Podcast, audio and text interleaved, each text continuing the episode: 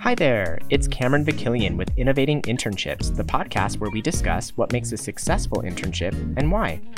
For this episode, I'm discussing the hot topic of paid versus unpaid internships, what students should know about each type, and how it can impact their educational and professional goals.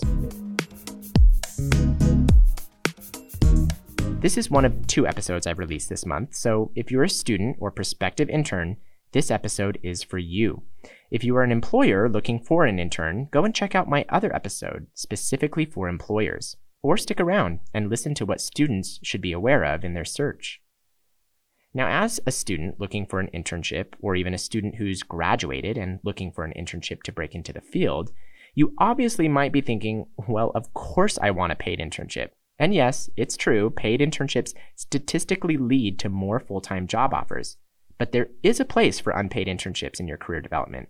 And we'll talk all about what might be the best option for you depending on your situation. Unpaid internships used to be more common than you'd think, but things have changed since after the pandemic, and national data now reports that 61% of internships are paid, while 39% are unpaid. The good news for you as a student is that internships are in high demand right now, and you'll probably be seeing more paid than unpaid opportunities in your search.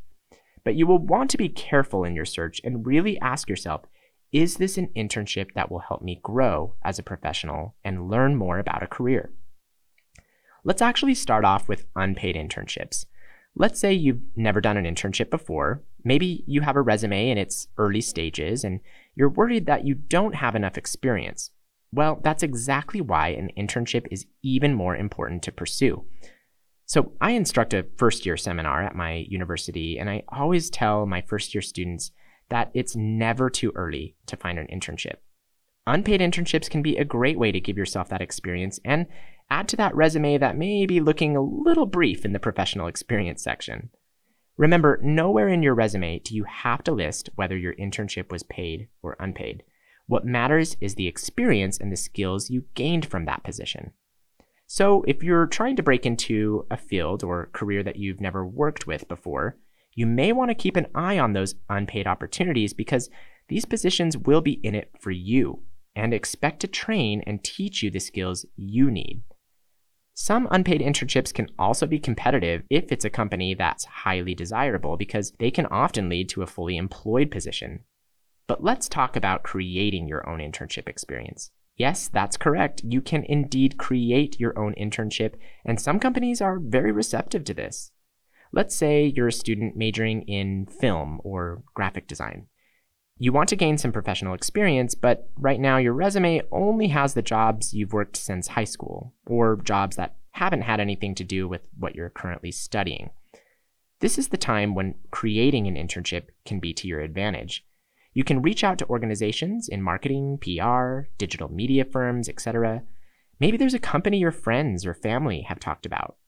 Or even better, go on to LinkedIn and search for people in your network or alumni from your school who are working in the industry and reach out with a professional email. Tell them you are a student and mention the program you're studying and that you want to learn more and take on projects to help you grow. It may take a bundle of attempts, but you'd be surprised that some places are very willing to talk to students and you can set up an informational interview with them. These companies are often quite busy and will either ignore your message or because they are busy, they can certainly use your help and would be willing to bring on an intern. This often means unpaid, but now you get to be the creator of your own position and work with that professional to find projects that will really help you grow. Now, I can talk way more about this process of creating your own internship, so maybe this is a future podcast episode. But let's move on and talk about other ways for finding these opportunities. Look to your college career center and advisors for guidance on finding the right internship for you. Unpaid internships are sometimes more informal and a lot of times emerge from conversations or school networks. So let's say you've found an unpaid internship and it sounds really interesting to you. If you were interviewing or applying for an opportunity like this, you might think, well, it's unpaid, right? So, I mean, how could they say no? Well, keep in mind it needs to be a mutual fit. So, never take an internship without an interview. Get to know that employer and bring a list of questions. What projects will you take on? Will I have clear guidance and training on these tasks? How will this work with my school schedule? What are my commitments? Make sure to tell that person you are interviewing what kind of classes you're taking. How can your academic coursework apply here? For example, let's say you're majoring in environmental science and you're interviewing for an awesome nonprofit organization. Well, what fresh ideas have you been introduced to in your studies that could really benefit this organization? As a current or recent student, you can be the link of theory to practice. Many employers can be out of touch with the current research and trends being studied at a college. And if you can share what you're researching or learning, well, now you've become quite a valuable asset for that company. Now, it's important to know your rights when it comes to unpaid internships. The internship must accommodate your school schedule. It also must provide training similar to what you'd expect in an educational environment. And if you are ever doing work that is replacing that of an employee, that should not be an unpaid internship. You also should be able to get college credit for your internship. Most any academic program will have an internship course that you can enroll in and get credit toward your degree, and in some programs, it's even required. Make it clear to your employer that you plan to enroll in a course, which will have assignments tied to that internship. The employer usually needs to be involved by providing confirmation of hours and feedback for your professional growth. That's the other thing you should always expect from any internship that you are getting regular feedback. And don't be afraid to receive this. This is exactly why you want to be doing an internship, so that you can learn from these professionals what it takes to be successful in a career. If you aren't getting this regular feedback, you need to take matters into your own hands and set up these meetings yourself. Remember, internships can also be a way to learn what it is you don't want to be doing professionally. So it's not always a bad thing to realize from an internship that you don't want to do this kind of work. Now, with unpaid internships, it can be tempting to just drop off if things aren't going well. But I strongly discourage you from just piecing out. Networking is also an incredibly important part of doing an internship. So even though you might be unpaid, give as much notice as you can to the employer and keep them informed if things are not vibing the way you wanted them to. You never know what kind of connection that employer will have to other networks you want to develop. And if you're getting college credit, you also don't want a negative experience to impact that credit. Okay, so now let's talk about paid internships. It can be really nice to not only gain experience from an internship, but also get much needed compensation. You will find these opportunities to usually be a lot more competitive and involve similar processes to interviewing for a job. You will usually need to search for these in more formal listings, such as college supported applications like Handshake or Symplicity. They also are more prevalent on websites like Indeed, LinkedIn, or simply a Google search.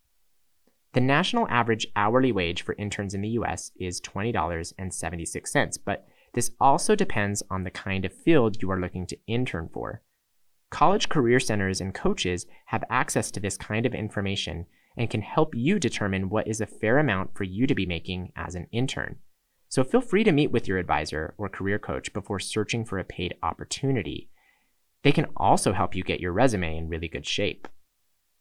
Now keep in mind that paid internships are going to function closer to that of a job, except that it will of course have a defined start and end date. Therefore, don't expect the same kind of school schedule flexibility as you would from a volunteer or unpaid position. But yes, paid internships still qualify for college credit, and you should still be able to enroll in a college internship course as long as it meets your school's criteria. It should come as no surprise that paid internships will be more competitive and oftentimes require more experience. So if you've already done an internship or two, you may have a better chance at landing that paid internship. That's why you shouldn't be too resistant to an unpaid internship at first if you really want to gain that experience that will lead you to a paid internship opportunity. This means you will want to brush up on your interview skills and practice articulating the value you bring before you begin your search it's not uncommon to be invited to multiple interviews for a paid position, but also I've seen paid opportunities hire fairly quick, sometimes with one phone call and boom, you're hired. Paid internships also tend to list their positions early and recruit months before the start of the semester. I do find that internships, even paid ones, can hire pretty last minute, But if you really want the best chance of securing a paid internship, start early, like March for the summer, June for the fall, and November for the spring. Especially internship programs that are out of the state or country, or if the company is part of a program hiring multiple interns. These programs can sometimes hire eight months to a year in advance. Internship fairs are also a great way to search for paid internships. Check your college's Career Center website for information on internship fairs, which usually happen the first couple weeks into the semester. Your Career Center will oftentimes post which employers will be attending so you can write down all the companies you want to visit. You'd be surprised how many students get internship interviews and offers from attending these events. You can even meet with a career coach to help you prepare for an internship fair so you can ensure the best chance of making a good impression. Most colleges and universities also have internship placement programs. For example, at my institution, the University of Utah, we have the Hinckley Institute, which offers a lot of local, national, and global internships, especially those DC internships, which can be quite popular. These programs usually have GPA or other academic requirements, but it's a great way to ensure yourself placement into a paid program, or a program that will take care of housing or other expenses. Also, if you want to find a paid internship, you'll need to apply to lots of positions and expect to not hear back from many of them. Sometimes you can get lucky and land something quick or in the first couple applications, but just like any job search, it can be time consuming and involve a lot of rejection. Be prepared for this and always make sure you are tailoring each resume to the specific internship you are applying for. But also, don't just accept the first offer you receive so quickly. Make sure to get your offer in writing and read through it carefully to make sure it's a great fit. It can be easy to get excited and ignore other applications you've put in for. Give yourself a reasonable amount of time to decide and make sure this will be an experience that will benefit your professional development. But remember, paid internships still should be considered a learning experience, and you shouldn't be given high level tasks that a full time professional should be doing. You still need to be selective in your search and find an opportunity that will help you grow and advance your career. Don't be more focused on that paycheck than you are the payoff. So now you know a little more about the wide variety of internships out there, and hopefully will be more prepared in your search. Thanks for joining me in this solo episode. There are many more hot topics I plan to cover in this podcast, so if there is something you'd like to know more about, let me know by reaching out to me on social media. I'd love to hear your questions. Thanks for listening.